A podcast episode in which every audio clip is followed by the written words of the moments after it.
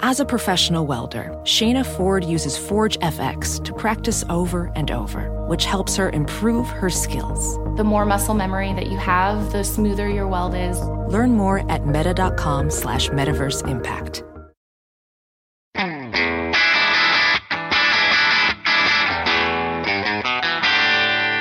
Hey, math fans, Jason Marshall, Math Dude, here with your weekly dose of quick and dirty tips to make math easier. Do you frequently find yourself at restaurants with friends, fumbling to figure out how to split the bill and calculate the tip?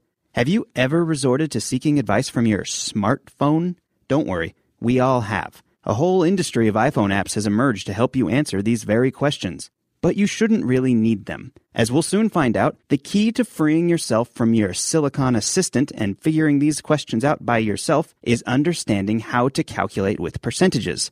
But in order to do that, you first have to have a solid understanding of fractions. So with that in mind, today we're kicking things off by answering the question, what are fractions?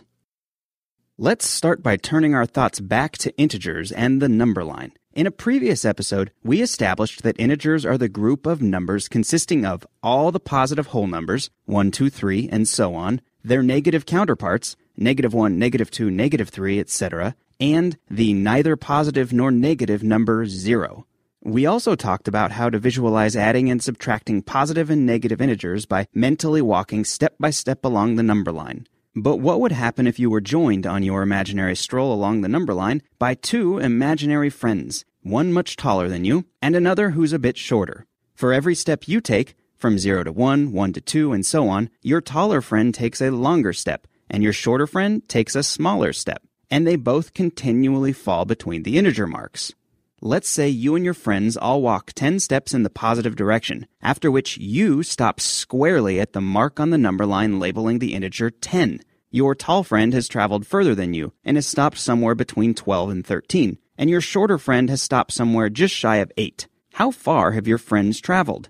Well, sadly, there aren't any integers that can answer this question because integers are whole numbers, like 12 and 13. But surely there must be numbers between each of the integers. We know your friends have traveled some numerical distance, and, of course, there are numbers there. The apparently empty spaces between the integers on the number line are actually teeming with infinitely many fractional numbers. That is, numbers that have a fractional or non whole number part. You might know them better as fractions. Are fractions integers? No, they're all the numbers between the integers. The easiest type of fractions to understand are built by turning the integers on their heads. Every integer has what's called a reciprocal, which is obtained by dividing 1 by that integer.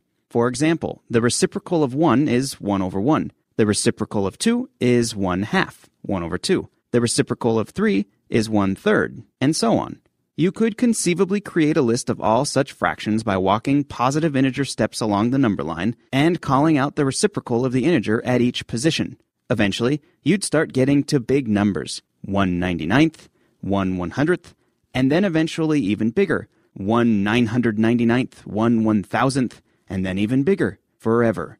You can think of all these fractions as pieces of a pie, or portions of a mile, kilometer, lifetime, or whatever. Adopting the pieces of pie analogy, the reciprocal of the integer 1 is 1 over 1, which is equivalent to 1, representing one whole pie. The reciprocal of the integer 2 is 1 half, which represents one piece of a pie that is evenly divided in two. In other words, one half a pie. Similarly, the reciprocal of the integer 3 represents one third of a pie, and so on. The bigger the integer we start with, the smaller the reciprocal, and therefore the smaller the fraction. For example, a slice that's one third of a pie is much bigger than a slice that's one twelfth of a pie, and a slice that's one ninety ninth of the pie would be minuscule. No matter how small a fraction is, you can always find smaller fractions by taking the reciprocal of yet larger integers.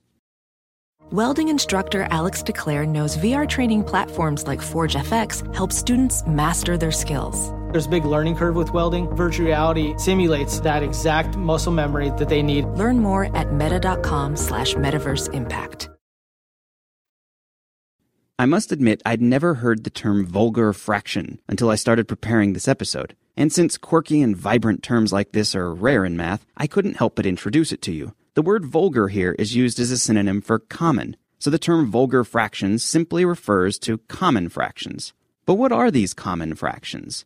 Well, common fractions are all the numbers that have an integer in their numerator, the top number, and a non zero integer in their denominator, the bottom number. The fractions we've dealt with so far, like one third and one fourth, certainly are common, but fractions like two thirds, three quarters, and 63 seventy seconds, with numbers other than one in their numerator, are common too. Also, all the fractions we've talked about so far have been smaller than one, but there's no reason fractions can't be larger than one too. So fractions like four thirds, seven fourths, and an infinite number of others are all perfectly common too.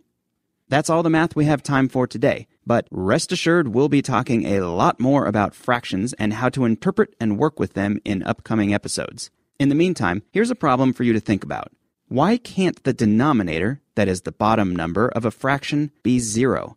Look for my explanation in the weekly solutions video posted each week to the videos section of the Math Dudes Facebook page and to YouTube. Remember, you can listen to, read, and subscribe to all the Math Dude episodes, as well as the other great Quick and Dirty Tips podcast at quickanddirtytips.com. Please email math questions and comments to mathdude at quickanddirtytips.com. Follow the Math Dude on Twitter at twitter.com slash Jason Marshall, and become a fan on Facebook. Until next time, this is Jason Marshall with the Math Dudes quick and dirty tips to make math easier. Thanks for listening, math fans.